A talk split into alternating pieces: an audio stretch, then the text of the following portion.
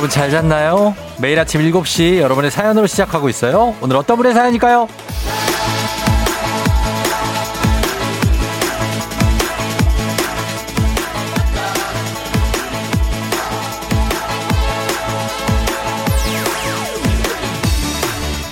K123255623님. 어젯밤 남편이랑 싸우고 아침에 얼굴 보기 싫어서 평소보다 일찍 출근하려고 나왔는데요. 저 어디로 가야 될까요? 2호선 전철 타고 한 바퀴 돌까요? 30분 시간 보낼 방법 좀 알려주세요.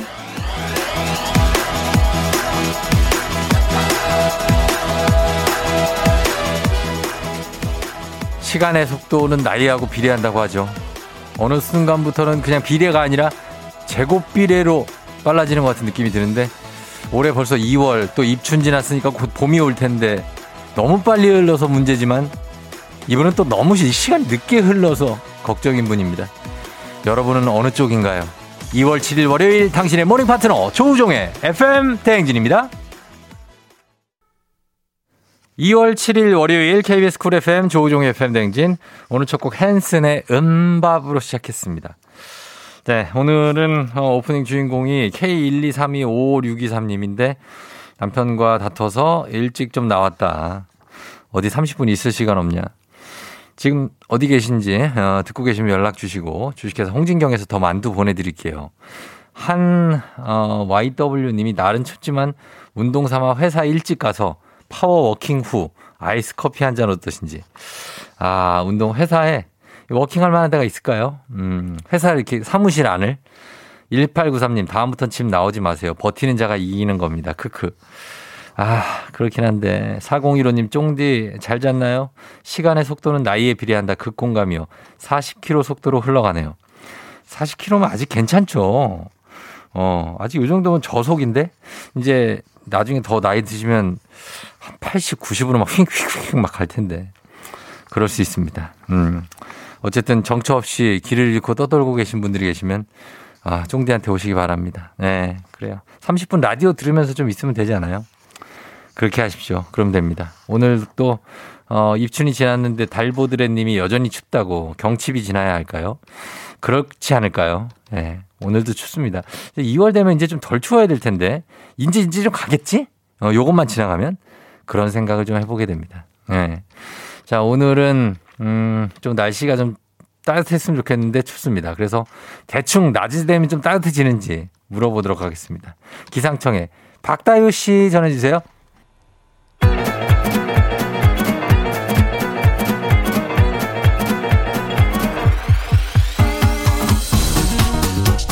아, 예.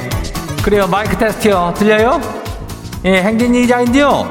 지금부터 행진이 저 주민 여러분들 소식 전해드려가시오. 행진이 단톡이요.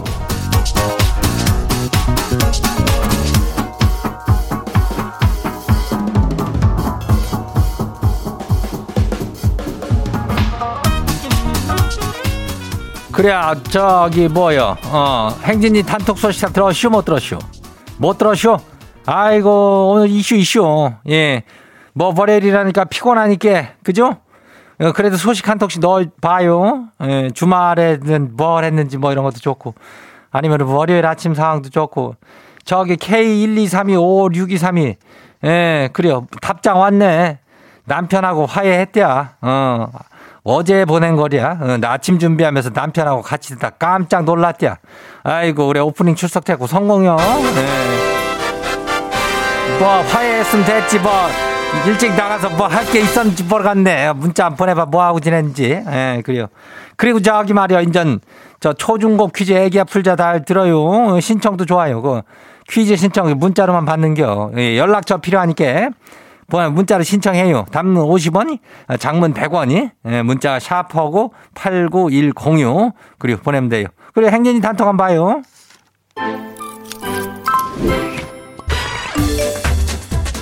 첫 번째 가시기 봐요. 예. 화이링 주민요, 화이링. 이 아침부터 아랫집에서 김치찌개를 끓이나 봐요. 냄새가 그냥 솔솔 나오는데 지금 숟가락 들고 내려가고 한 숟가락 얻어먹고 싶은데 어째요? 아침에 김치찌개가 기가 막히게 맛있을 텐데 아주 부럽네요.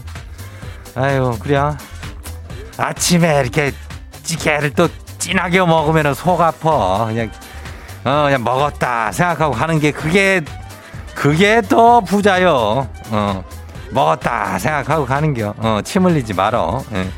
괜찮아요. 뭐, 내일 뭐, 오늘 저녁에 끓여 먹으면 되지, 뭐. 아, 그래. 다음 봐요. 두 번째 것이 봐요. 토요일 주민요? 어, 토요일이. 거시기, 이건 말 꺼내기도 아주 창피해요. 돈 주고 학원 보내놨더니 지 딸이 수학학원 시험에서 66점 받아왔대요. 그래 해놓고 아주 지금 쿨쿨 자네요. 66점이래비어는 이거는 잘하는 거 아니야?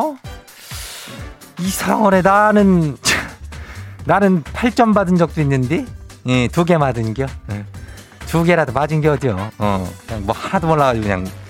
아무튼 간에 66점 이래비어는 이거는 괜찮을 가능성이 있는겨. 이게 70점 되고 80점 되고 90점 가요. 예. 걱정하지 마요. 자는 게 다 이유가 있어. 지 당당한겨. 어 다음 봐요 K8001-8549 주민요 이장님 이걸 못 재요 연휴 기간에 쌍수했는데 눈이 소시지처럼 땡땡 부어올라쇼. 선글라스 끄고, 끼고 출근 중인데 사장님이 이해해 주시겠죠? 그래야 뭐 자초지종을 들으면 다 이해를 해 하겠지. 좀 웃기기도 할 텐데. 그건 봐. 이제 가라앉으려면 시간이 좀 걸릴 수 있는 거 아니야? 일주일은 그러고 다녀. 어. 뭐 그거에 대해서 뭐 이렇게 너무 창피하거나 그럴 필요가 없이 그냥 다니면 되는 겨. 요즘 햇빛도 센데 그렇게 하면 되는 겨. 어, 그래. 다음 봐요. 마지막이요. 8058 주민요. 이장님, 지는 결혼한 지 두 달 된 신혼인데요. 벌써 5kg나 쪘슈. 일을 어찌 할까요?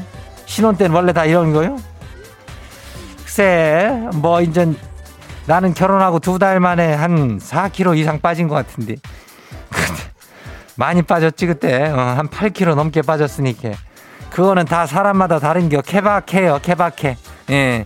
신혼 때라고 뭐 이렇게 두서없이 막 시켜 먹다 보면 그렇게 될 수도 있는 겨. 그거는 뭐, 어, 지들 하기 나름이요. 신혼인데 뭐, 어. 잘 살면 돼요.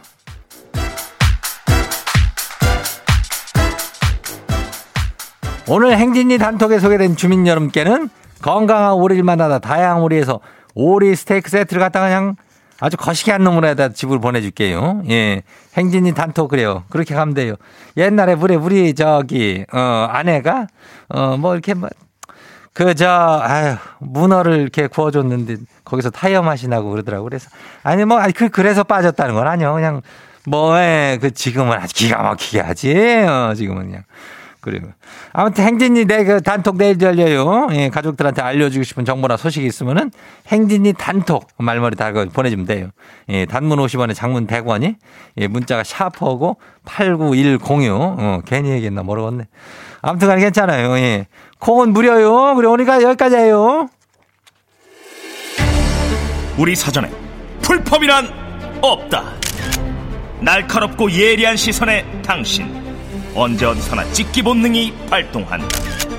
구구절절한 사연보다 더 강력한 사진 한 장으로 승부한다. 인증의 민족. 오늘 인증의 민족 주제는 창밖뷰. 지금 계신 곳에 창밖뷰를 찍어 단문 50원 장문병원의 문자 샵 8910으로 보내주세요. I'm athletic girl, no 필요 없지 아스카웃 하이키, athletic girl 멈추지 않지 go run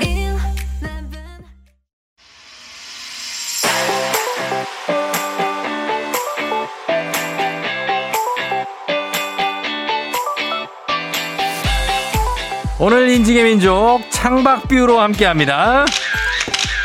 자, 지금 계신 곳에 창박뷰를 찍어서 단문 50원 장문병원에 문자 샵 8910으로 보내주세요. 자, 그리고 오늘 주제 추천해주신 그냥나님께 한식의 새로운 품격 사홍원에서 제품 교환권 보내드릴게요. 자, 여러분들의 창박뷰 어떨지 한번 볼게요. 예, 첫 번째 창박뷰는, 어, 4061님, 공사 현장 아침뷰입니다. 그래도 예쁘네요. 아, 공사 현장 아치, 아침에 안전통로, 미끄럼 주의, 어, 그렇게 해놓고 쫙 이렇게 들어가는 길이 내리막으로 있고, 어, 불빛이 예뻐요. 약간 무슨 오징어 잡이하는 배들 쫙서 있는 것처럼 불빛이 정말 쫙 켜져 있는데 예쁘고 저 뒤에 이렇게 건물도 보이고 예, 불빛이 예쁜 현장 그러나 치열한 노동의 현장이겠네요. 예, 오늘도 고생하시기 바랍니다. 그리고 9769님 거실에서 보이는 간절곶입니다. 간절곶. 아, 간절곶 그 저 포항 쪽에 아 야, 굉장하네. 예, 바다가 너무나 예쁩니다. 하늘도 파랗고, 하늘이 그라데이션으로 제일 위에는 제일 파랗고, 점점 연파란색으로 가다가 부옇게 지금 이제 느낌이. 아, 이거는 그 아침이 아니고 저녁에 같은데, 어. 근데 거의 느낌은 얼핏 보면 약간 그리스 같기도 하고 그렇습니다. 멋집니다. 예. 6971님, 다리 다쳐서 남편이랑 자차 출근 중이에요. 차 겁나게 막히네요. 어, 어디 고가도로 밑에 가고 계신데, 어, 음, 가다가 초, 녹색불 받고 이제 앞으로 가는, 예, 지금 신호 대기 중이다가 이제 출발할 것 같습니다. 0120님, 학교 잔디밭 view를 자랑하는 우리 집. 이사 가려니 괜히 헤어지기 싫어요. 아, 밖에 보니까 학교가 바로 보여요, 그냥. 예, 길 앞으로 나무가 이렇게 심어져 있고 그 뒤로 학교 축구장이 보입니다. 그다음 학교 건물들 한 3, 4층 되는 학교 건물들이죠. 보이는데 view가 괜찮네요. 뒤에 산도 보이고. 어, 느낌 있다. 7464님, 전원주택으로 이사 왔어요. 아, 이 전원주택에 이게 소나무 같은데, 소나무가 정말, 뭐라 그러지, 낙낙장송이 있고, 거기 옆에 눈이 이렇게 엄청 내렸는데, 소나무에 눈이 이렇게 쌓여 있는 게 너무나 멋있습니다. 아, 굉장합니다, 정말. 저도 이런 곳에 살고 싶네요. 여기 딱 난간에 걸치면 비, 뒤에 산이 싹 보이는 느낌이 있습니다. 8622님, 모처럼 장인어른과 평일 낚시 왔습니다. 아직 쌀쌀하지만 상쾌하고 기분 좋네요. 뿌옇게 이제 해가 떠오르는 아침에 어, 배가 두 척이 정박돼 있고 요 배들이 많이 정박돼 있습니다. 여기가 피셔먼 스피크 같이 어, 이렇게 쭉 근데 이, 이 배들이 이제 출항을 하겠죠. 그러면 이제 통통통 통통통 낚시를 하고 오겠습니다. 5619님 시골 마을 작은 골목입니다 하셨는데 예 정말 시골 마을에 야트막한 그냥 주택들만 있어요. 2층, 높아도 2층. 예, 2층 주택에 여기 장독들도 이렇게 보이고, 그 다음에 조경은 굉장히 잘 돼 있습니다. 예, 잘 돼 있고, 그리고 나무가 있는데 이제 겨울이라 이제 나무 잎은 하나도 없지만 아주 평온한 풍경의 그런 시골 마을. 마지막 하나만 더 볼게요. 1676님, 내용은 안 보내주셨는데, 어, 밖으로 그냥 밖에 바로 그냥 mountain view예요. mountain view. 그래가지고 눈이 와서 눈이 온 오솔길이 이렇게 나와 있고 오솔길은 치워져 있네요. 눈이 온 새하얗게 눈을 맞은 나무들이 그림입니다. 그냥 그림. 예. 아, 이런 데서 아침을 맞는 느낌 굉장하죠. 아, 이럴 때 맥스웰의 아, whenever, wherever, whatever. 이 노래 들으면 딱 어울리는데, 굉장한데. 아, 추운 날씨에 들으면 어울리는 노래들도 있거든요. 아무튼 이렇게 나왔습니다. 인증의 민족 오늘 예, 잘 봤습니다. 주제 참여도 기다릴게요. 채택된 분께 저희가 선물 보내드리도록 합니다.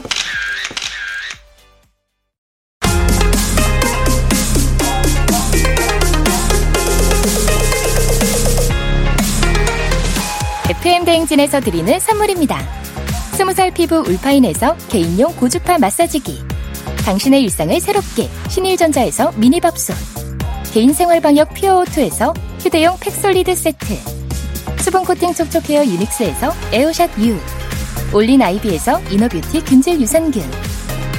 아름다운 식탁 창조 주비푸드에서 자연에서 갈아 만든 생와사비. 한 번 먹고 빠져드는 소스 전문 브랜드 청호식품에서 멸치 육수 세트. 무너진 피부 장벽 강화엔 엔서 나인틴에서 시카 판테놀 크림 세트 온 가족이 즐거운 웅진 플레이 도시에서 워터파크 and 온천 스파 이용권. 오브맘에서 프리미엄 유산균 신터 액트. 건강지킴이 비타민 하우스에서 Alaskan cod liver 오일. 판촉물의 모든 것 유닉스 글로벌에서 여성용 장갑. 한식의 새로운 품격 사홍원에서 간식 세트. 문서서식 사이트 예스폼에서 문서서식 이용권. 헤어기기 전문 브랜드 JMW에서 전문가용 헤어드라이어 medical 스킨케어 브랜드 DMS에서 코르테 화장품 세트 갈베 사이다로 속 시원하게 음료 셀로 사진 예술원에서 가족 사진 촬영권 천연 화장품 봉프레에서 모바일 상품 교환권 아름다운 비주얼 아비주에서 뷰티 상품권 의사가 만든 베개 시가드 닥터필로에서 3중 구조 베개 미세먼지 고민 해결 뷰인스에서 all-in-one facial cleanser 건강한 기업 오트리 푸드빌리지에서 재미랩 그래놀라 에브리바디 엑센에서 블루투스 이어폰. so nice한 세차. 독일 소낙스에서 에어컨 히터 살균 탈취 제품. 판촉물 전문 그룹 기프코. 기프코에서 KF94 마스크를 드립니다.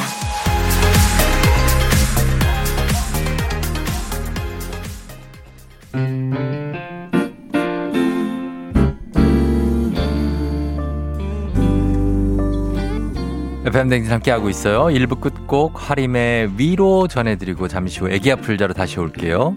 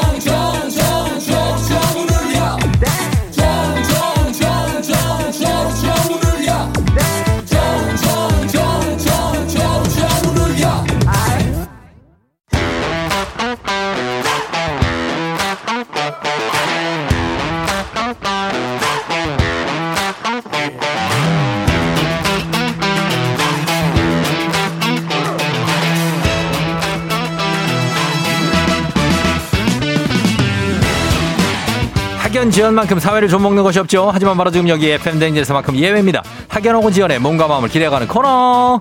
애기야 풀자 퀴즈 풀자 애기야.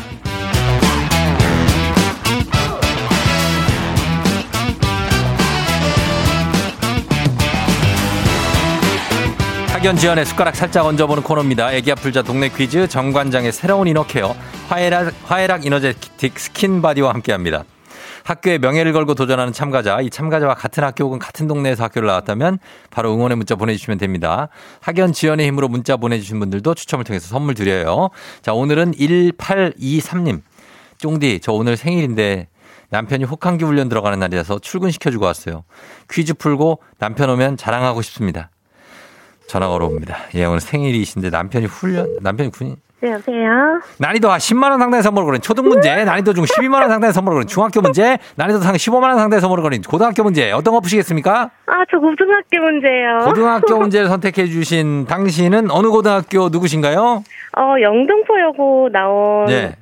어, 본명을 말해야 되나요? 아니요, 뭐 편하게 하세요. 예. 아, 아 그냥 어, 예, 민들레요. 민들레. 네. 민들레. 아, 알겠습니다. 본명이에요. 아, 진짜요? 네. 오, 민들레 씨. 네. 반갑습니다. 아, 네, 안녕하세요. 예, 예, 그래요. 영등포 요거를 언제 졸업했어요? 어, 제가 01학번이거든요. 아, 01학번. 오래됐어요. 오, 오, 오래됐다고? 뭐 이 정도면. 네. 예. 네. 그럼 졸업했고 지금 남편이 군인이에요? 네, 맞습니다. 아, 그래서 어디로 갔어요? 혹한기를.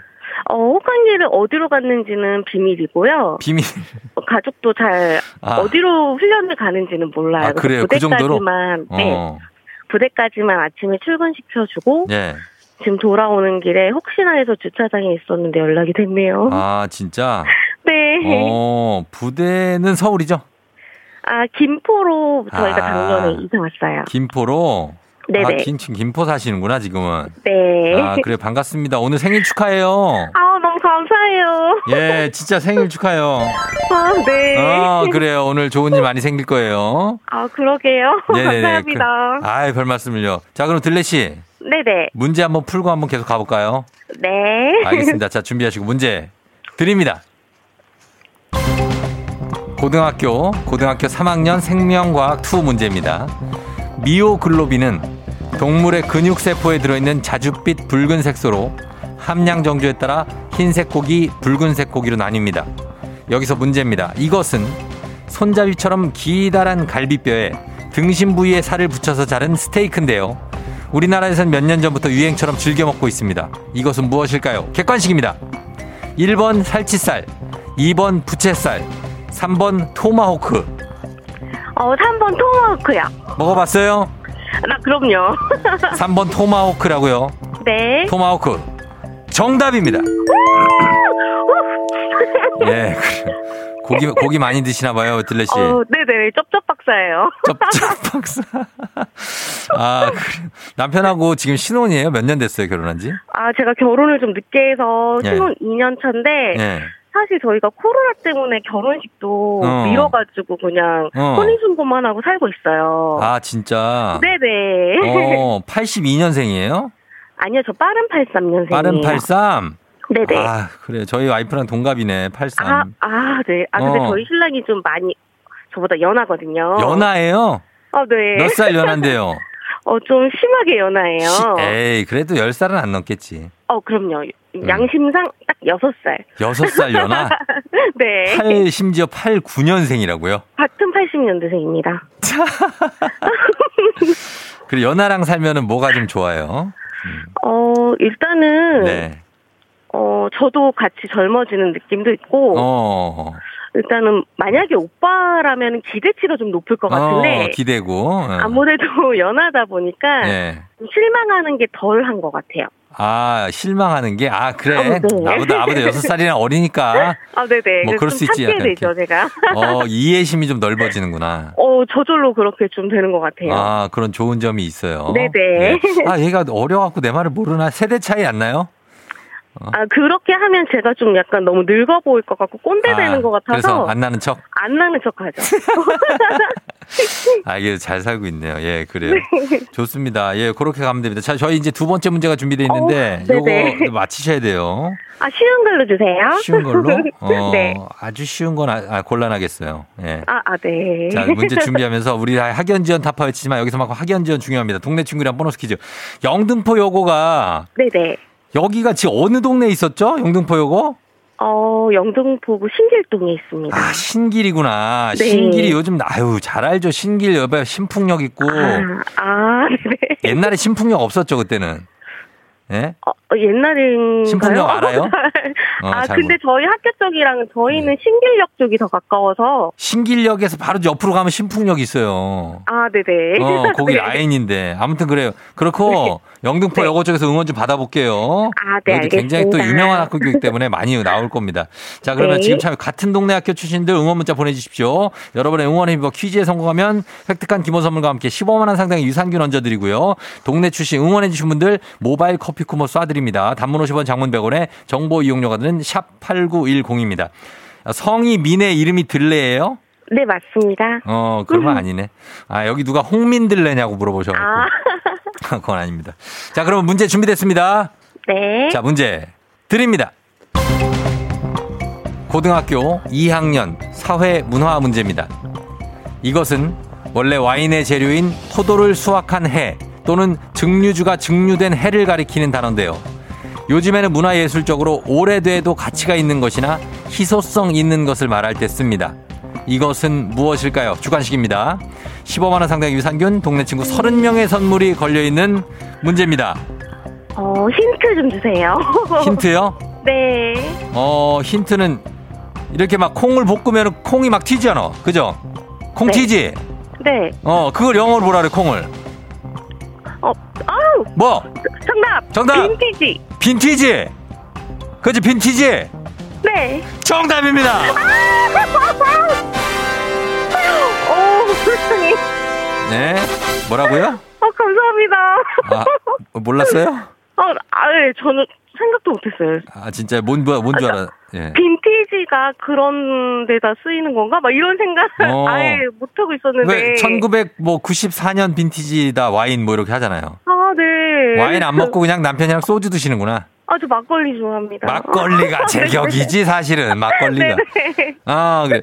아무튼 간에 정답은 빈티지. 빈티지 아. 패션도 있고, 그죠? 어, 네네. 어, 예. 감사해요. 잘, 잘 맞춰주셨습니다. 저의 유치한 힌트를 듣고도 잘 맞췄어요. 어, 굉장히 좋았는데요. 아, 그래요? 콩티지? 어. 아, 네. 콩이 빈이라는 걸 몰랐으면 못 맞히는 거예요. 어, 그러게요. 어, 잘 맞춰주셨습니다. 자, 우리 남편한테 한마디 할까요? 끊기 전에? 아, 그럴까요? 네, 그래요. 자, 시작. 어, 자기야, 훈련 잘 받고 오고, 어제 끓여준 미역국은 내가 일주일 내내 사골 곰탕 먹듯이 먹을게. 그리고, 우리 지금 아기 준비하고 있는데, 이번 달엔 좀 찾아왔으면 좋겠다. 여보 화이팅 사랑해. 음, 그래요, 그래요. 아유, 네네. 꿀이 뚝뚝 떨어지네. 아무튼 남편이 언제, 며칠 갔다 와요, 거기. 어 지금 다 어, 이번 주 토요일에 올 예정인데. 어, 예. 네네. 보고 싶겠네. 어, 아, 네, 네. 왜, 안, 안 보고 싶어요? 아, 뭐 헤어진 지 아직 10분, 20분밖에 아, 10분밖에 안 돼서. 네네. 어, 그래, 그래. 하여튼 뭐, 잘 하시고, 어, 몸조리 잘 하셔가지고, 몸 네네. 관리 잘 하셔가지고. 예, 정말로, 어, 바라시는 거 이루시길 바랄게요. 아, 네, 감사합니다. 그래요. 고마워요, 들레씨. 네, 감사합니다. 네, 안녕. 안녕. 네. 자, 민들레 씨였습니다. 6121님, 어, 저 영등포여고 나온 빠른 86인데 제 친구 중에 민들레 있었어요. 화이팅입니다. 근데 민들레가 되게 많은가 봐. 예, 제가 아는 친구도 민들레 있었거든요. 이름이 그냥 민들레예요. 1112님 드디어 제 고향이 나오는 거냐. 영여 화이팅이십니다. 하십니다. 영등포 여고 영여. 2521님 영등포 여고 벌써 졸업한 지 10년이 넘었네. 화이팅. 1356님 와이프가 영등포 여고 출신입니다. 자고 있는 와이프 대신 응원할게요 하셨습니다. 예, 응원해 주시면 감사합니다. 자, 이분들께 모두 선물 드리도록 하겠습니다. 자, 그러면서 바로 다음 문제로 넘어갑니다. FM댕진 가족 중에서 5세에서 9세까지 어린이라면 누구나 참여 가능한 559 노래 퀴즈. 오늘은 6세입니다. 6세. 이동현 어린이가 559 노래 퀴즈를 불러줬어요. 동현 어린이 노래 듣고 노래 제목을 맞춰주시면 됩니다, 여러분. 정답자 10분 추첨해서 선물 드려요. 짧은 건 50원, 긴 건 100원, 문자 샵 8910, 콩은 무료입니다. 자, 동현이 나와주세요. 노래 800원 으면 800원? 안아줘릴 적 그랬던 것처럼 머리카락을 만져줘요 싸늘한데. 음, 800원밖에 못 들었는데. 자, 아, 여러분 요거 한 번 더 들을 기회 있습니다. 아직 가물가물하신 분들은 지금 맞추셔야 돼요. 알쏭달쏭하신 분들. 자, 동현아 한 번 더 불러주세요. 그저의 손길에 까물을 잠이 들어도 난 그냥 그대로 누워요 아, 얘가 밀당을 하네. 아, 나 아저씨랑 밀당을 너무 했는데, 동현이. 자, 여러분, 이 노래 제목을 보내주셔야 됩니다. 맞춰주셔야 돼요. 짧은 건 50원, 긴 건 100원, 문자 샵 8910, 콩은 무료입니다. 노래 듣고 와서 정답 발표할게요. 아이유, 좋은 날. 자, 음악 듣고 왔습니다. 아이유의 좋은 날. 자, 오늘 동현이가 불러준 이 노래 과연 제목이 무엇일지 바로 확인합니다. 오늘 정답 뭐죠?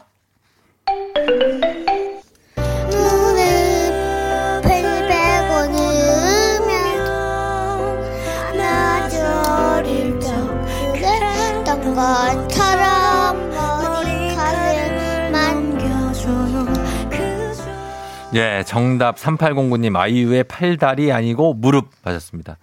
무릎 정답이었습니다. 아, 쉽진 않았어요. 예. 무릎 정답. 어, 맞추신 분들 그래도 꽤 많습니다. 굉장히 많아요. 자, 이분들 중에 선물 받으실 분들 저희가 홈페이지 선곡표 게시판에 올려놓도록 하겠습니다. 오늘 오고오고 노래 불러준 6살 이동현 어린이 고마워요. 예, 아주 예쁜 목소리 잘 불렀어요. 가족 사진 촬영권 삼촌이 보내줄게요. 오고오고 노래 퀴즈의 주인공이 되고 싶은 5세에서 9세까지 어린이들 카카오 플러스 친구 조우종의 FM 댕지 친구 추가해 주시면 자세한 참여 방법 나와 있습니다. 많이 참여해 주세요.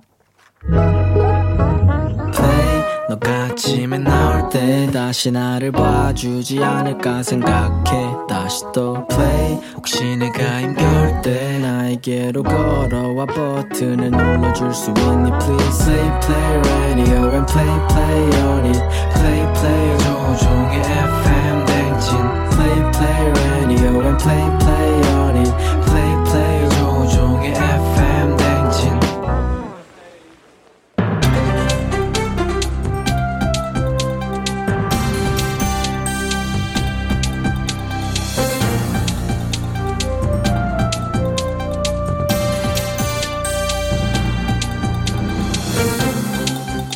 아니면 상해 빅마우스자는 손 석석석석 썰어서 먹는 회가 아닌 손석회입니다.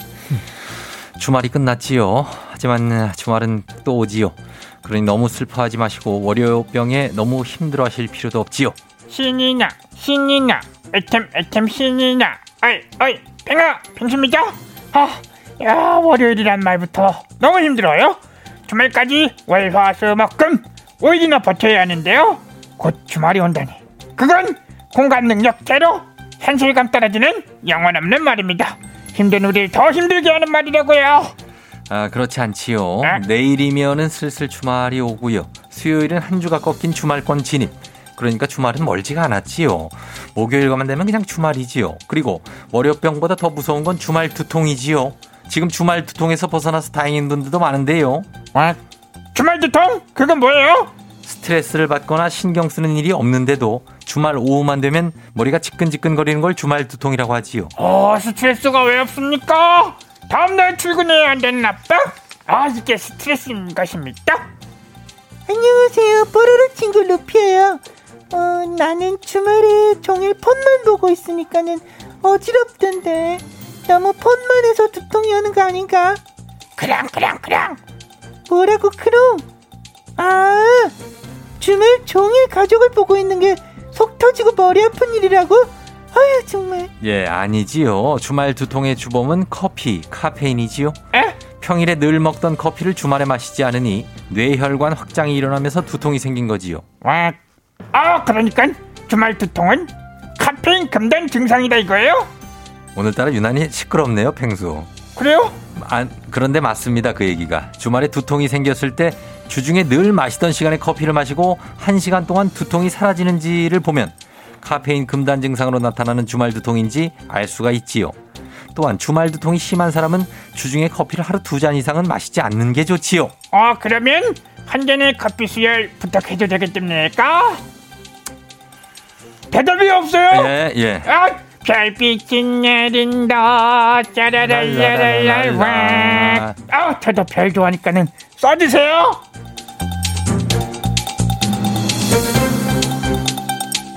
다음 소식입니다. 국제 원두 가격 상승과 코로나19 장기화 여파로 세계적인 물류 대란이 겹쳐 커피 전문점부터 컵커피, 인스턴트 커피까지 커피값이 다 인상됐지요. 안녕 쫑디. 어 이쁘다. 예. 반가워요 커피가 좋아 에티오피아로 유학 다녀온 카페 사장 오빠 준이에요 그래서 요즘 커피 마시러 안 오는구나 커피 필요해요 아니에요. 예. 준이랑 커피 한 잔 할래요? 아니 괜찮습니다. 네. 그러나 직장인에게 커피는 하루를 버틸 힘이지요. 커피 없는 하루를 상상하기 힘든데요. 커피값이 밥값과 비슷해져 가니 걱정인 거지요. 준이가 커피 싸게 먹는 방법 알려줄게요 괜찮. 일단 준이 내려와요 어 이쁘다 텀블러 이거 이쁘다 텀블러 가져온 손님은 100원 할인 아, 지금 무려 100원. 밥값하고 비슷한 커피값인데 고작 100원 할인이 의미가 없지요. 바쁜 출근길 집에서 커피를 타서 나올 수도 없고 커피는 마셔야 하고 그런 분들을 위해서 제가 쏘지요 별. 별빛이 내린다 아유 가라앉는다. 공짜별 다방 커피 여러분 원해요? 그러면 문자 줘요. 별을 쏜대요. 단문 50원, 장문 100원에 샵 8910. 맞습니다. 별빛이 내린다 자, 별 쏘겠습니다. 어, 4250님, 간호사, 사당 지나서 출근길이에요. 간호사님. 0905님, 생일 축하드립니다. 8568님, 그리고 8287님, 2022, 2845, 0665님, 말로만 쏜다 가지고 커피 싸줘 쏩니다. 8507님, 3860님, 그리고 4070님까지 일단 커피 쏠게요. 예, 두통이 없으시길 바라면서. 자, 이렇게 쏘면서 저희 음악 듣고 오겠습니다. 음악은 홍경민의 내 남은 사랑을 위해. 다시 8시에 다시 찾아올게요. You're rocking with the DJ. DJ 조종의 벌써 8시 어쩌지 벌써 8시네. 회사 가기 싫은걸. 알고 있어 getting feeling. 어쩌지 벌써 8시 승경 여러분의 팬댕진 기장 조우종입니다. 안전에 완전 더하다 티웨이 항공과 함께하는 벌써 8시오. 자, 오늘은 베이징으로 떠나봅니다. 일요일, 월요일 아침 상황 기장에게 바로바로바로바로바로바로 알려주시기 바랍니다.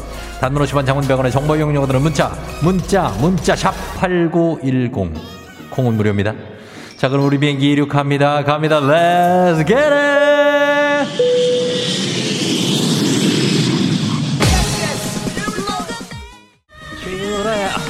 니랑 하는 긴 머리를 어떻게 짧게 자르고 합니다. 아, 5829님. 출산휴가 끝나고 첫 출근. 쫑디 청취자리 지키러 왔어요. 굉장히 감사드리면서 여러분들 오늘도 0905님, 4384님, 달보드레님 생일 축하드리면서 여러분과 함께 하면서 커피 쏘겠습니다. Let's get it! 아로로로 감사드리면서 0207님 생일 축하드리고 조만글씨 역시 생일 1986님 15년 된 결혼기념일 축하드리면서 2964님 문자 갑니다. 반차 쓰고 사랑니 뽑으러 가는데 너무 무서워요. 리믹스 들으면서 긴장 날리는 중. 괜찮습니다. 그렇게 아프지 않습니다. 북극곰님 오랜만에 버스 타고 출근하는데 아, 술 냄새가 너무 나요. 아침부터 취한다. 깨셔야 됩니다. Let's get 출근길 파이팅! on 아야 너뭐 때문에 항상 언제?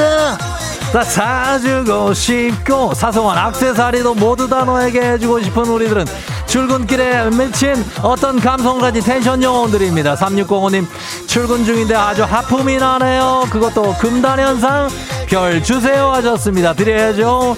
8397 수원역에서 다들 앉아있는데 저만 못 앉았어요. 서서 졸고 있네. 별 좀 별 좀 내려주세요. 내려드립니다. Let's get it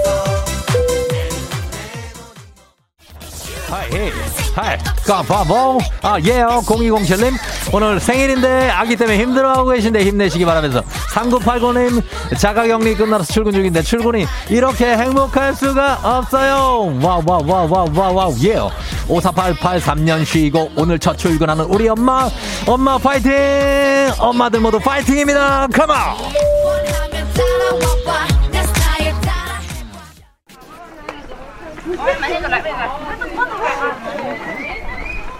FM 대지 벌써 8시오. 저는 지금 동계올림픽이 열리는 도시 중국의 베이징에 와 있습니다. 오늘은 달에서도 관측이 가능하다는 만리장성을 돌아보고 있는데요. 아 정말 끝이 보이지 않는 거대한 건축물과 마주하고 있자니 인간이라는 존재는 무엇인지 정말 다시 한번 생각을 해보게 됩니다. 그나저나 저기 제가 지금 정문으로 들어와가지고 지금 만리 중에 한 100리 정도 걸은 것 같은데 아, 이게 무슨 일인지 중간에 나가는 출구가 없습니다. 관광객이 많이 올 것으로 예상해서 보수 공사를 했는데 여기 관광객이 없다 그래가지고 공사를 그냥 중단해 버려가지고 나갈 저저저저 저저 저양 와이 와이 와이 상러 아 출구가 다 막혀 있습니다. 다시 왔던 길을 돌아서 가라 그러는데 계속 언덕입니다. 날 추워서 무릎도 안 좋은데 여튼 가보겠습니다. 아 여기 어디야 예 짜이나 리아바 어디에요 선생님 시아부 코로나 시대 여행을 떠나지 못하는 청취자들은 여행지 ASMR 내일도 원하는 곳을 안전하게 모시도록 하겠습니다. 땡큐 베리 감사하면서 우리 선수들의 어떤 안전한 어떤 경기를 응원하면서 날씨 알아보도록 하겠습니다. 기상청에 박다요 시전해 주세요.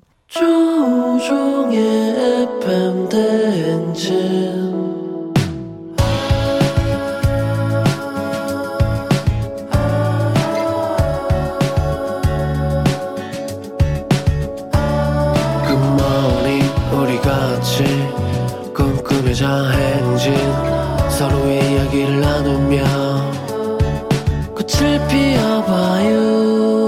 조종의 FM 대행진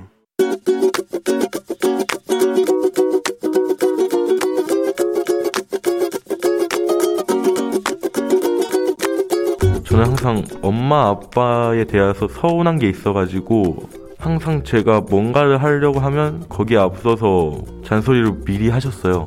제가 항상 게임을 하거나 그럴 때 이제 게임을 끄려고 하면은 그때 갑자기 와서 게임 그만하라고 잔소리를 하는 게 좀 마음에 걸려가지고 공부 특히 인강 들으려 할 때 게임 그만하고 노는 거 그만하고 이제 제발 인강 좀 들어라 하면은 그럴 땐 더 하기 싫어지거든요.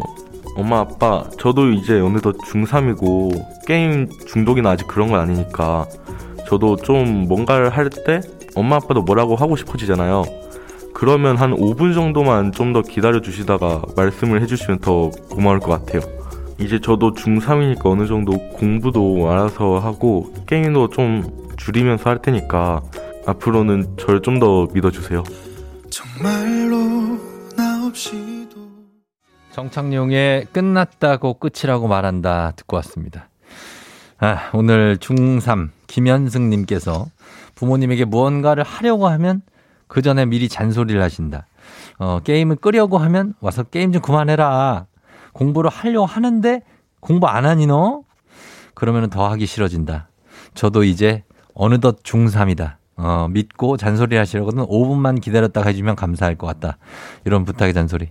어느덧 중3. 예, 굉장히 또 기억에 남네요. 이렇게 얘기해 주셨는데, 어, 여기에 대해서 이제 부모님들이 상당히 많은, 0548님이 이놈아, 그게 5분이 아니고 10분 기다리고 얘기한 거다. 라고 얘기하셨 강나영 씨, 우리 아들 생각하면서 혈압 오른다고 하셨고, 2187님도 우리 아들이 사연 보낸 건가? 예, K122053945님, 엄마는 30분 기다리고 말하는 거였는데, 우리 항승 남매님, 어쩜 우리 집이랑 똑같은지 5분만 빨리 행동해주면 좋겠는데? 칼라님, 선곡 찢었다. 부모 매물 찢었다 하십니다. 아, 그래요. 음.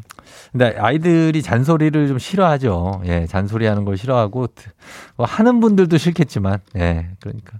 그래서 이런 일이 생깁니다. 어느 집에나 이런 일이 생길 수 있어요. 어, 근데 그거 뭐 서로 간의 그 시간차니까 그걸 뭐 우리가 극복, 극복하기가 쉽진 않습니다. 그냥 생각나면 그냥 잔소리 하세요. 예, 하면 되지 뭐. 들으면 또, 아유, 뭐 나 지금 하려고 한다. 뭐 이러다가 이제 아웅다웅 하는 거죠 뭐. 그렇게 하면 되겠습니다. 아예 대화가 없는 것보다는 낫습니다. 예. 자, 매일 아침 FM댕지 가족들이 생생한 목소리를 담아주는 유고원 리포터. 오늘도 고맙습니다. 저희는 범블리 morning 뉴스 시작합니다.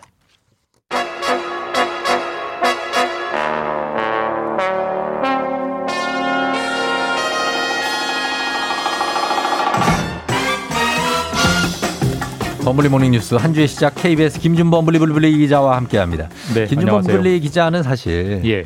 이렇게 부모님이 잔소리하기 전에 미리 황- 행동을 하고 항상 솔선수범하는 아, 그런 척척 박사 아니었습니까? 과거를 회상해 보자면 어떻습니까? 그러진 않았겠죠. 저도 그래요? 뭐 잔소리 많이 들었고, 들었던 것 같은데 솔직히 잘 기억이 안 납니다. 음. 뭐 뭐라고 하셨는지?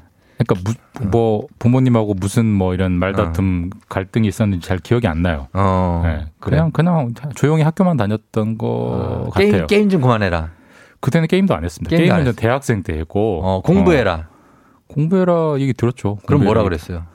네, 뭐, 하긴 뭐 그랬죠. 아, 네, 네. 아, 예, 예. 알겠습니다. 이렇게.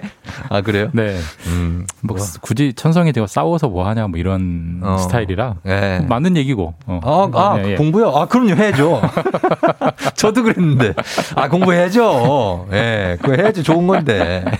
네. 이렇게 적당하게, 예, 하시면 될 것 같습니다. 음.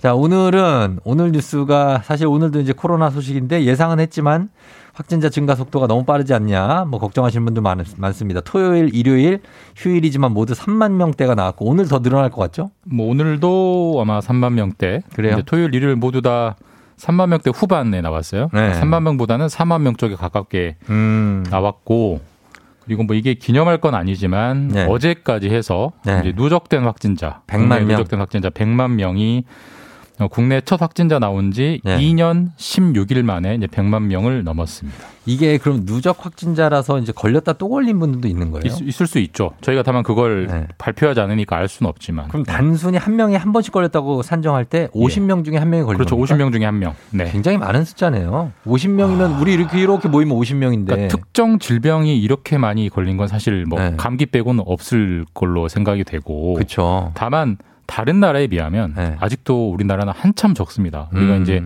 이른바 잘 사는 나라 OECD라고 하잖아요. 네. 그 회원국이 38개 나라인데 네. 인구 대비 확진자 비율은 우리나라가 끝에서 두 번째로 음. 적으니까 네, 사실 어떻게 보면 잘 막은 거고 네. 또 어떻게 보면 또 저희가 좀 이따 얘기하겠지만 이것 때문에 오히려 좀 손해 볼 일도 좀 있고 그런 것 같습니다. 있고 인구가 네. 우리보다 훨씬 적은 나라들도 우리보다 많이 나오니까. 예, 맞습니다. 그래서 어, 양성률이라고 하죠. 이 검사를 받은 사람 중에 확진자가 나오는 비율. 요즘은 좀 높아졌을 것 같은데 얼마나 좀 아, 나와요? 엄청 많이 높아졌어요. 네. 그러니까 제 그 지난주 금요일 이 시간에 김기화 기자가 대신 나와서 음, 네. 그날 10.8%대라고 음. 양성 이렇게 10명 10명 중한 중한 명이 명.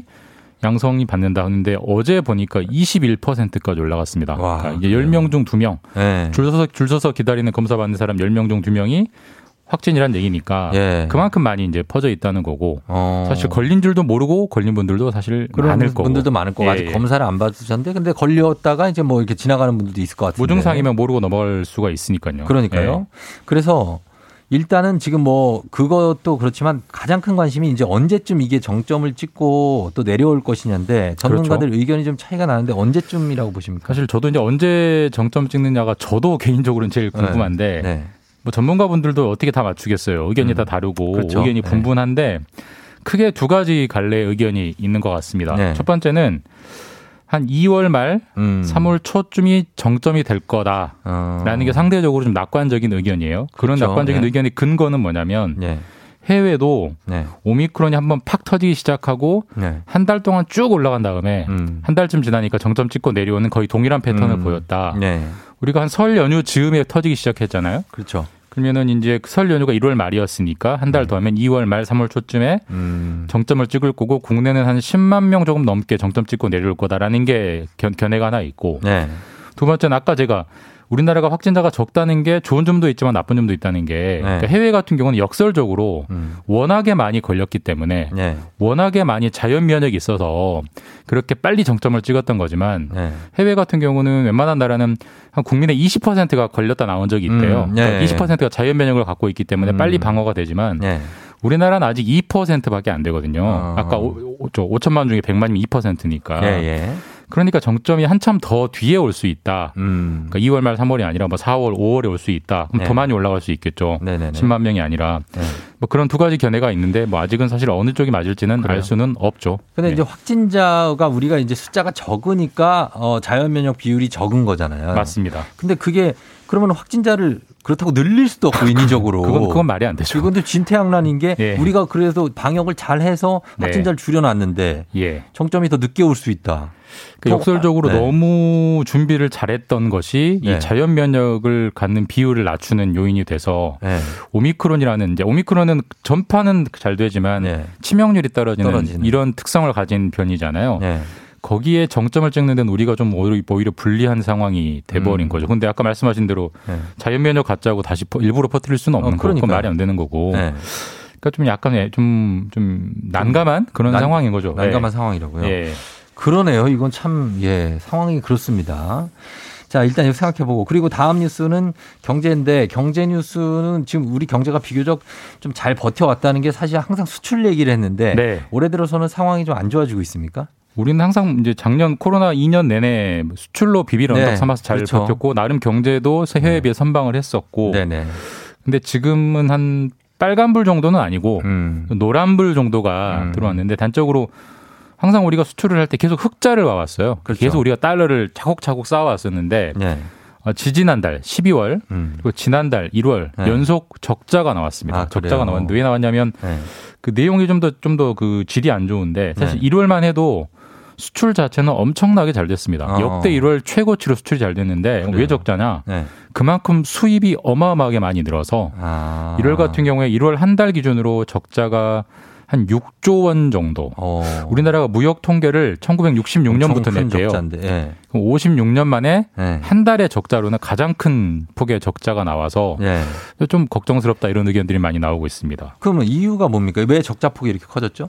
갑자기 뭐 우리나라 사람들이 이제 수입을 많이 뭐, 한 건데 예, 예. 뭐 갑자기 뭐 사치품을 사거나 네. 갑자기 물건을 많이 사들이거나 이런 건 아니고 네. 우리가 흔히 하는 말로 우리나라는 기름 한 방울 안 나오는 나라잖아요. 어, 아, 그러니까 예. 결국 원자재를 다 수입을 하는데 아, 예. 석유, 석탄, 천연가스 가격이 요즘 너무 많이 오르다 보니까 음. 사실 우리는 이제 수출을 하려면 공장을 돌려야 되고 그렇죠. 공장을 돌리려면 원자재를 수입을 해야 되고 예. 원자재를 수입을 하는데 똑같은 물량을 사오는데 음. 워낙 단가가 세지다 보니까 수입액이 확확 늘어버린 거고 그렇죠. 그러다 보니까 적자 폭이 커졌는데 문제는 이 원자재 가격은 우리가 어떻게 할 수가 없잖아요. 없, 어쩔 수 없죠. 시장에서 부르는 대로 사오는 거기 어, 때문에 네네. 당장은 방법이 없는 거고 네. 그러자고 수출을 안 할 수는 없으니까 음.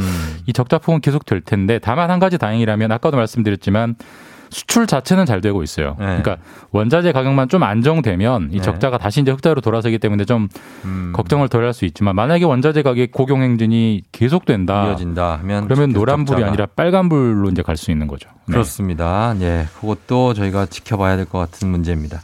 여기까지 듣겠습니다. 지금까지 김준범 기자와 함께했습니다. 고맙습니다. 예, 내일 뵙겠습니다. 네.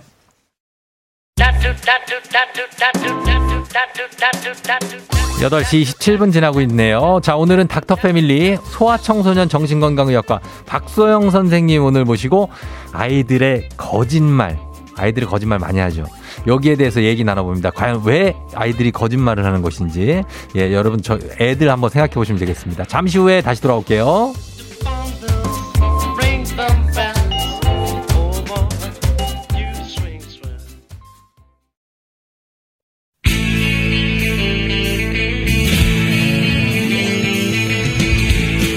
살아가면서 사자 들어가는 가족은 꼭 필요하다고 하죠. 의사, 판사, 변호사, 다른 건 없어도 우리 의사는 있습니다. FM 댕진의 의사 가족, 닥터 패밀리.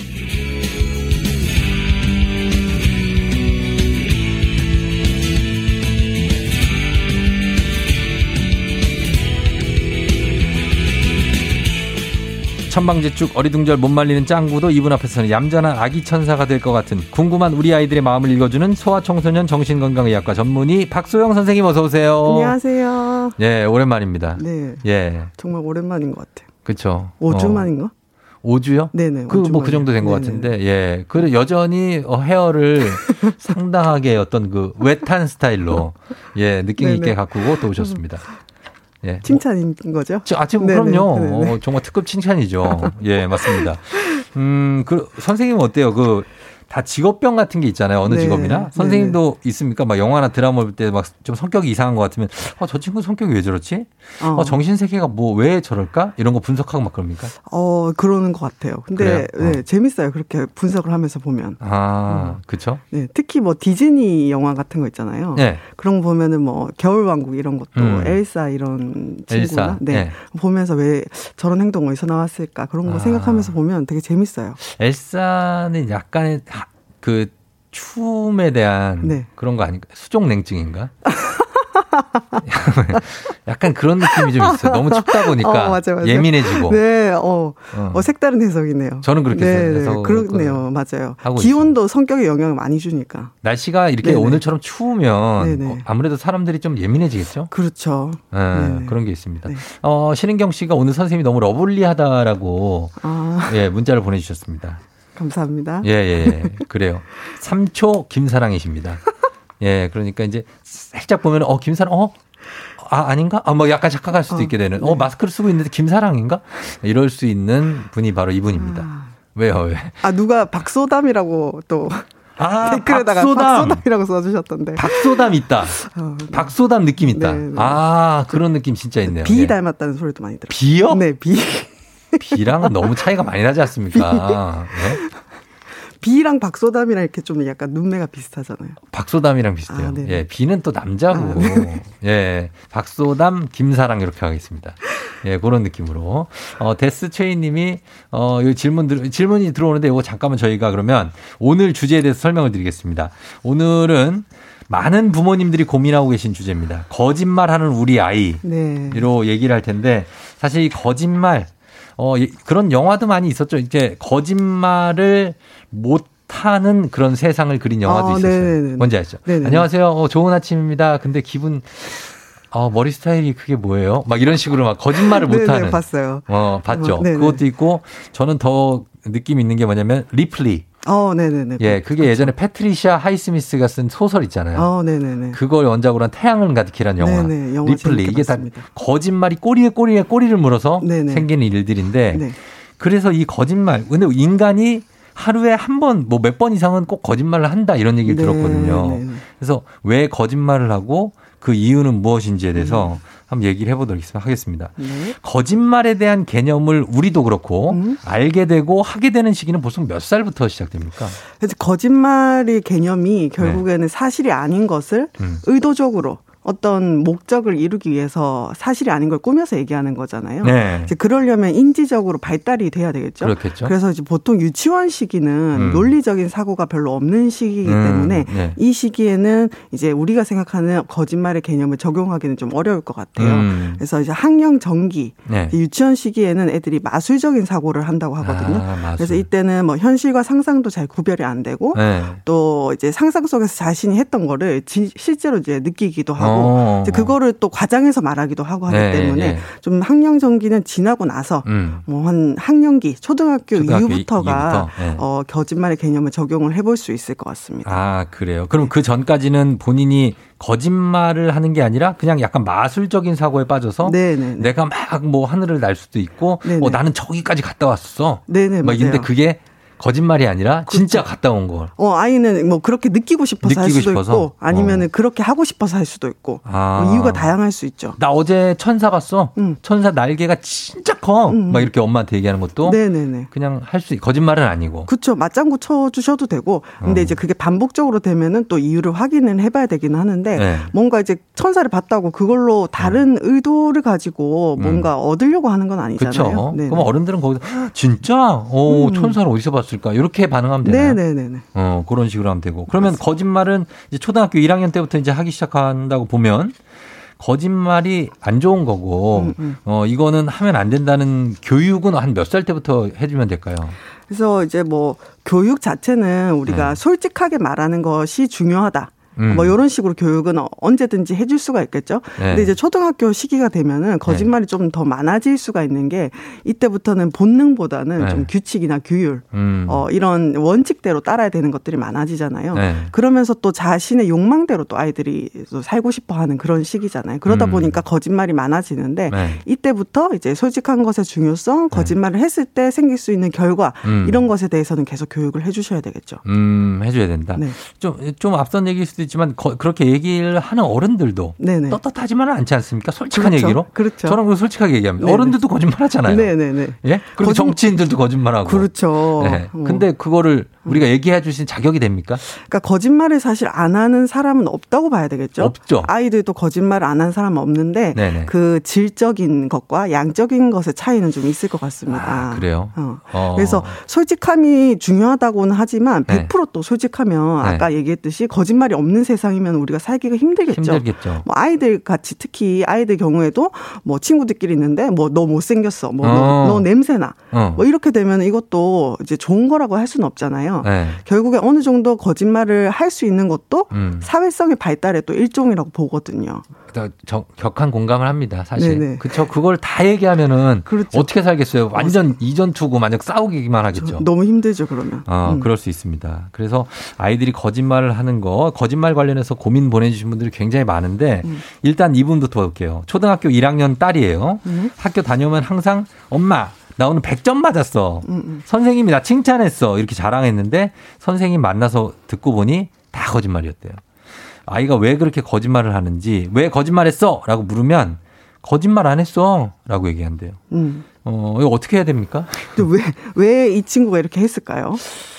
엄마한테 칭찬받고 싶어서. 그렇죠. 그게 이제 어. 우리가 상식적으로 생각을 해보면 좋은데 예. 엄마한테 지금 너무 칭찬을 받고 싶어 하는 어, 것 같잖아요. 그럼 맞아요. 엄마 스스로가 이제 생각을 해보셔야 되는 게 네. 난 평소에 칭찬을 많이 해줬나? 음. 어, 하고 한번 자문을 해보시고 그쵸. 어, 아이가 칭찬받고 싶어서 이런 한- 행동에 대해서 또 이렇게 왜 거짓말했어? 이렇게 하면은 취조하는 것처럼 되죠. 음. 어, 그래서 우리가 원하는 거는 네. 뭐 부모가 판사나 뭐 경찰은 아니잖아요. 그렇죠. 래서 뭐 미안 나 거짓말했어 이거를 어, 어, 궁금한 게 아니라 음. 어떤 마음에서 거짓말을 했는지 알고 싶은 거기 때문에 네. 그러면 이제 사실을 가지고 얘기를 해보는 게 중요해요. 뭐 어. 학교 선생님이 이렇다던데 어떻게 된 거야? 뭐 정도로 해볼 수도 어, 있고 그쵸, 그쵸. 아니면 같이 확인을 해보면서 어. 어, 꼭 100점이 아니라 뭐 어떤 과정이나 아이가 한 어, 행동에 대해서 칭찬을 좀 해주시는 거예요. 그러니까 어. 꼭 거짓말을 안 해도 칭찬을 많이 받을 수 있다는 걸 아이가 경험을 해야 이런 음. 거짓말들이 좀 줄어들겠죠. 그렇죠. 이제 어, 이럴 경우가 있죠. 평소에 아유 우리 뭐 소영이 100점 맞으면 엄마가 얼마나 행복할까. 음, 맞아요, 맞아요. 그러면 애가 네네네네. 거짓말 하게 되죠. 네.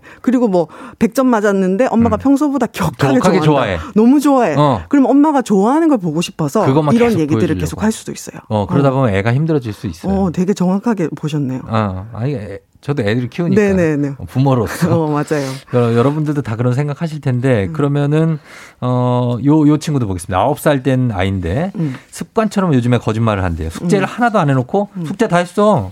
밥도 안 먹고 아까 밥 먹었, 먹었어. 숙제 왜 안 했어? 그러면 숙제 있는지 몰랐어. 이렇게 계속 거짓말, 거짓말, 끊임없이 거짓말을 네, 한다는데 네, 네. 어떻게 됩니까? 그래서 이제 끊임없이 거짓말을 한다 그러면 이제 크게 두 가지를 생각을 해볼 수 있을 것 같은데요. 첫 네. 번째는 평소에 좀 혼이 많이 나는 친구들. 음. 그래서 지금도 보면은 뭐 숙제, 밥 먹기, 어, 씻기. 이 일상 속에서 계속 이제 혼날 만한 것들이잖아요. 매일 혼나죠. 안 했을 때, 어 그러니까 매일매일 혼나니까 그냥 지금 이 순간만 혼을 안 나고 싶은 거예요. 음. 둘러대는 거죠. 어. 그래서 결과까지 생각을 안 하고 지금 현재 너무 많이 그렇지. 혼났으니까 당장 지금 이 잠시라도.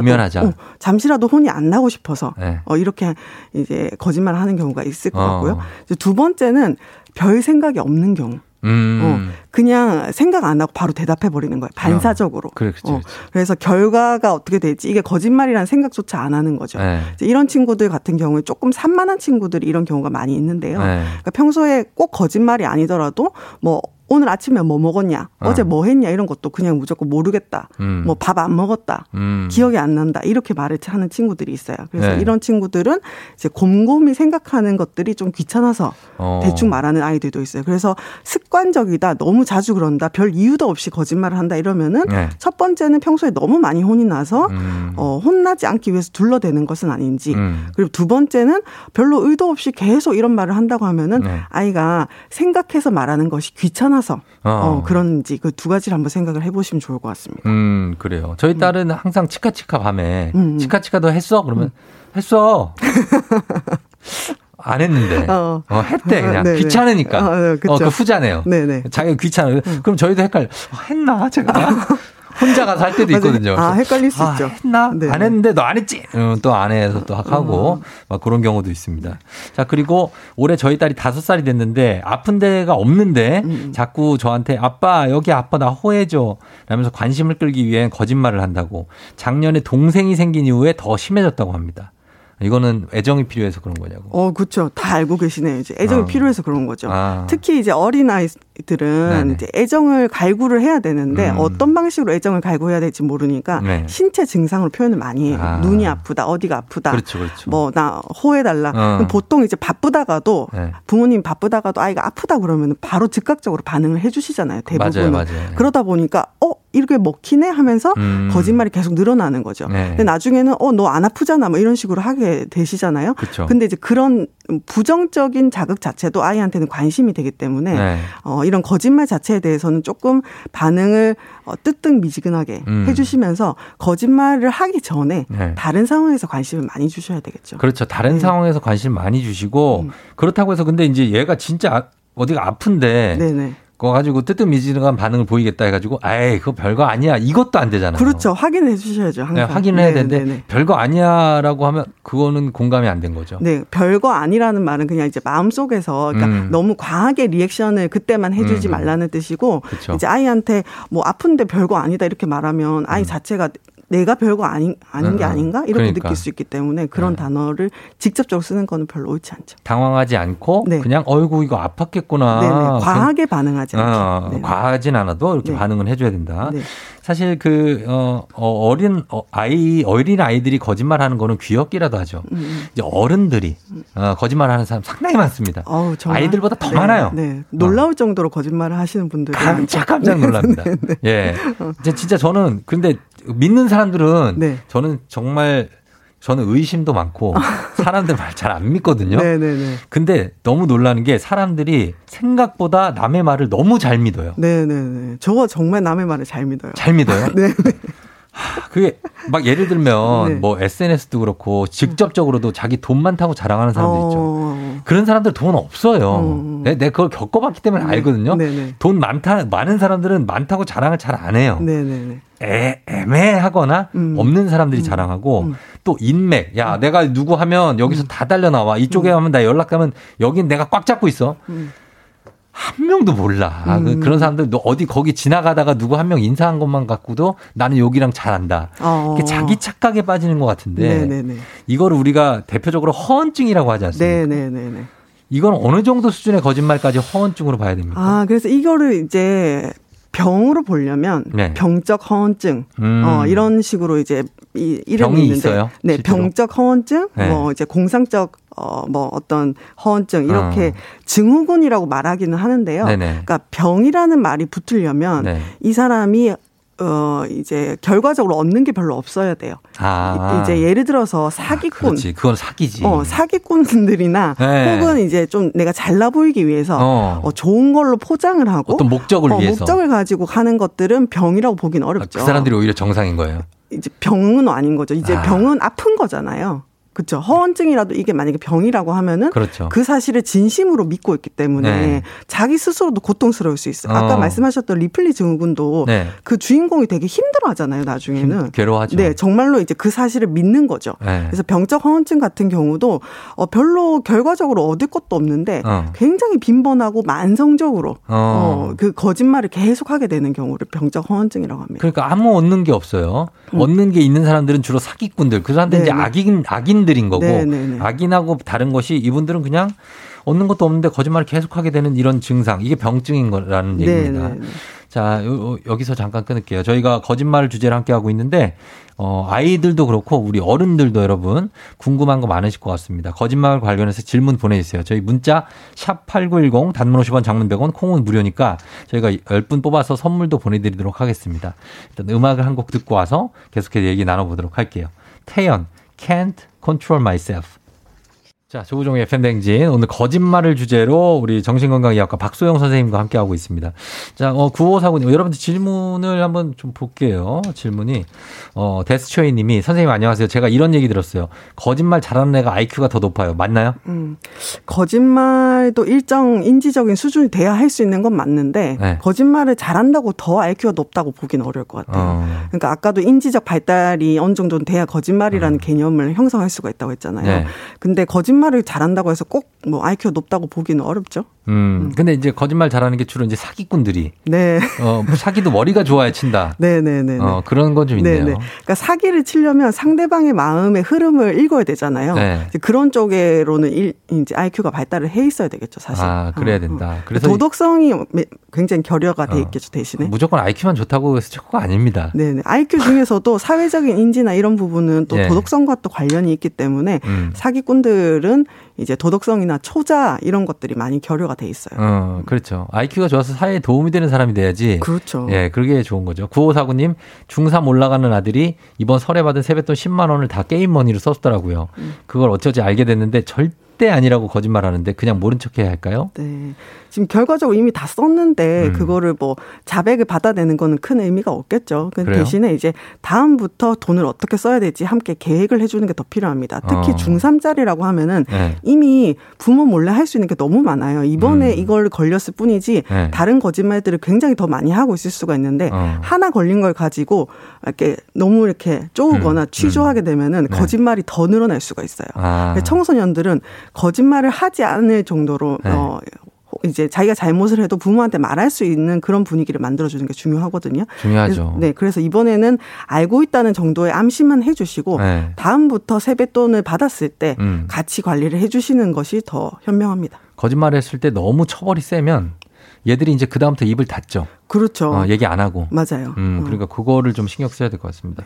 장철수 씨가 질문에 대해서 뭐뭐뭐 했을 걸, 뭐뭐 한 것 같은데 이렇게 확실한 답을 안 하는 경우는 뭐 때문일까요? 일곱 살 아들이 항상 그런다고. 그래서 이 친구가 이제 아까 잠깐 얘기했듯이 조금 깊이 생각하는 것들에 대한 연습이 안 됐다고 하면은 네. 주관식의 답을 잘 못할 수가 있어요. 음. 그래서 객관식으로 많이 물어봐 주시고 네. 이제 객관식으로 처음에 yes or no로 질문을 하고 그 다음에 이제 뭐 사지선다 이런 식으로 음. 대답을 한 다음에 점점 주관식 대답을 할 수 있게 연습을 해주시는 게 필요하고 음. 두 번째는 자기가 말을 했을 때 부모가 반응이 어떻게 나올지 몰라서 약간 걱정이 돼서 음. 뭐 이렇게 했을 걸 하다가 엄마 반응 보고 어 맞아 어. 아니면 혹은 아니야 이럴 어, 수도 반응을 있어요. 보지, 맞아. 네, 그래서 조금 아이가 무슨 말을 했을 때 그 말이 부모가 원하지 않는 답이라고 해도 음. 그거를 좀 인정을 많이 해주시는 연습을 하면은 아이가 자기 의견을 조금 더 확실하게 대답을 할 수 있습니다. 음, 예.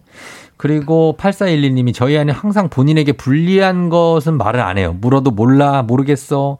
이건 선택적 거짓말인가요? 본인에게 유리한 건 디테일하게 잘 얘기하는데 먼저, 먼저 얘기하기도 하고. 근데, 어, 불리한 건 얘기를 안 한대요. 네. 말을 안 하는 거는 거짓말이라고 할 수는 없겠죠. 그냥 회피를 하는 거겠죠. 이 상황을. 네. 그래서 이것도 앞 앞에랑 약간 비슷하게 좀 불리한 상황일지라도 아이가 솔직하게 말을 했을 때그 음. 솔직하게 말할 수 있는 용기에 대해서 네. 칭찬을 해주시고 음. 또 말을 하자마자 혼내면 애들이 말하는 거를 다음부터는 더 안 하려고 해요. 음. 그 결과적으로 그게 거짓말이라고 해도 지금 이 순간에 모면을 하려고 하기 때문에 음. 그 순간에는 아이 말이 마음에 안 들어도 좀 들어주시고 네. 인정해주시고 이런 연습을 계속 하시는 게 필요합니다. 자, 성인 질문입니다. 9945님, 남편이 각서 다 거짓말인데 이거 왜 하는 겁니까? 안 지킬 거면 쓰질 말아야죠. 더 화나요. 시키지 않아도 써와요. 자기는 할 거라고. 저는 화내면 안 된다는 건가요? 하셨습니다. 어, 그 각서가 의미가 없는 거죠, 사실은. 어, 어, 그렇죠. 근데 이제 사실은 이게 뭐 더 디테일하게 봐야 되지만 첫 번째로는 어, 각서 자체가 의미가 없을 수도 있고요. 네. 두 번째는 어, 음. 선생님? 선생님 정신 차리셔야 돼요. 선생님 가끔 이러시더라. 네, 이게 이제 네네. 우리가 다이어트를 하겠다 마음 먹어도 음. 또 맛있는 음식을 보면은 네. 또 마음이 바뀌고 하잖아요. 어. 그래서 각서를 쓸 만큼 부인한테 잘해 잘해 주고 싶고 네. 또 자기 마음도 고치고 싶은데 음. 그게 또 어느 순간 유혹이 오면 잘 안 되는 거죠. 음. 그래서 각서 자체가 의미가 없 없을 경우 하나랑 또 네. 하나는 남편이 노력을 하는데도 잘 안 될 수도 있어요. 그래서 어. 두 가지를 좀 생각을 해보시고 만약에 두 번째 경우라고 하면은 같이 노력을 할 수 있게 부인이 도와주시면 좋을 것 같아요. 어, 이런 상태까지 간 거는 근데 이제 아내 말을 말로 안 받아들인 경우가 많아요. 남편이 음. 아내 말을 그냥 대충 흘려듣거나 그러니까 또 약속을 어기는 거거든요. 이제 그거에 대해서는 좀 확실하게 저는 이런 거 확실하게 안 하는 사람이 싫어요. 어. 예. 해줘야죠. 진짜 싫어하시는 거. 어, 아니면은 내가 이건 못 고치겠으니까 그냥 네. 하겠다고 하거나, 네네. 어, 아니면 고칠 수 있으면 확실하게 고친다고 하거나, 안 되고 또 와서 각서 쓸게 이러고.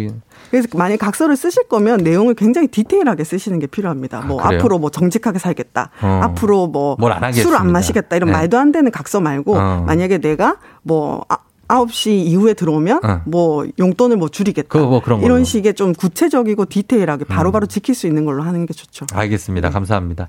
자, 오늘은, 어, 오늘 이렇게 하겠습니다. 시간이 없어서 오늘 방송 끝나고 조우종의 FM댕진 홈페이지 선곡표에 선물 받으실 분들 명단 남겨 놓도록 하겠습니다.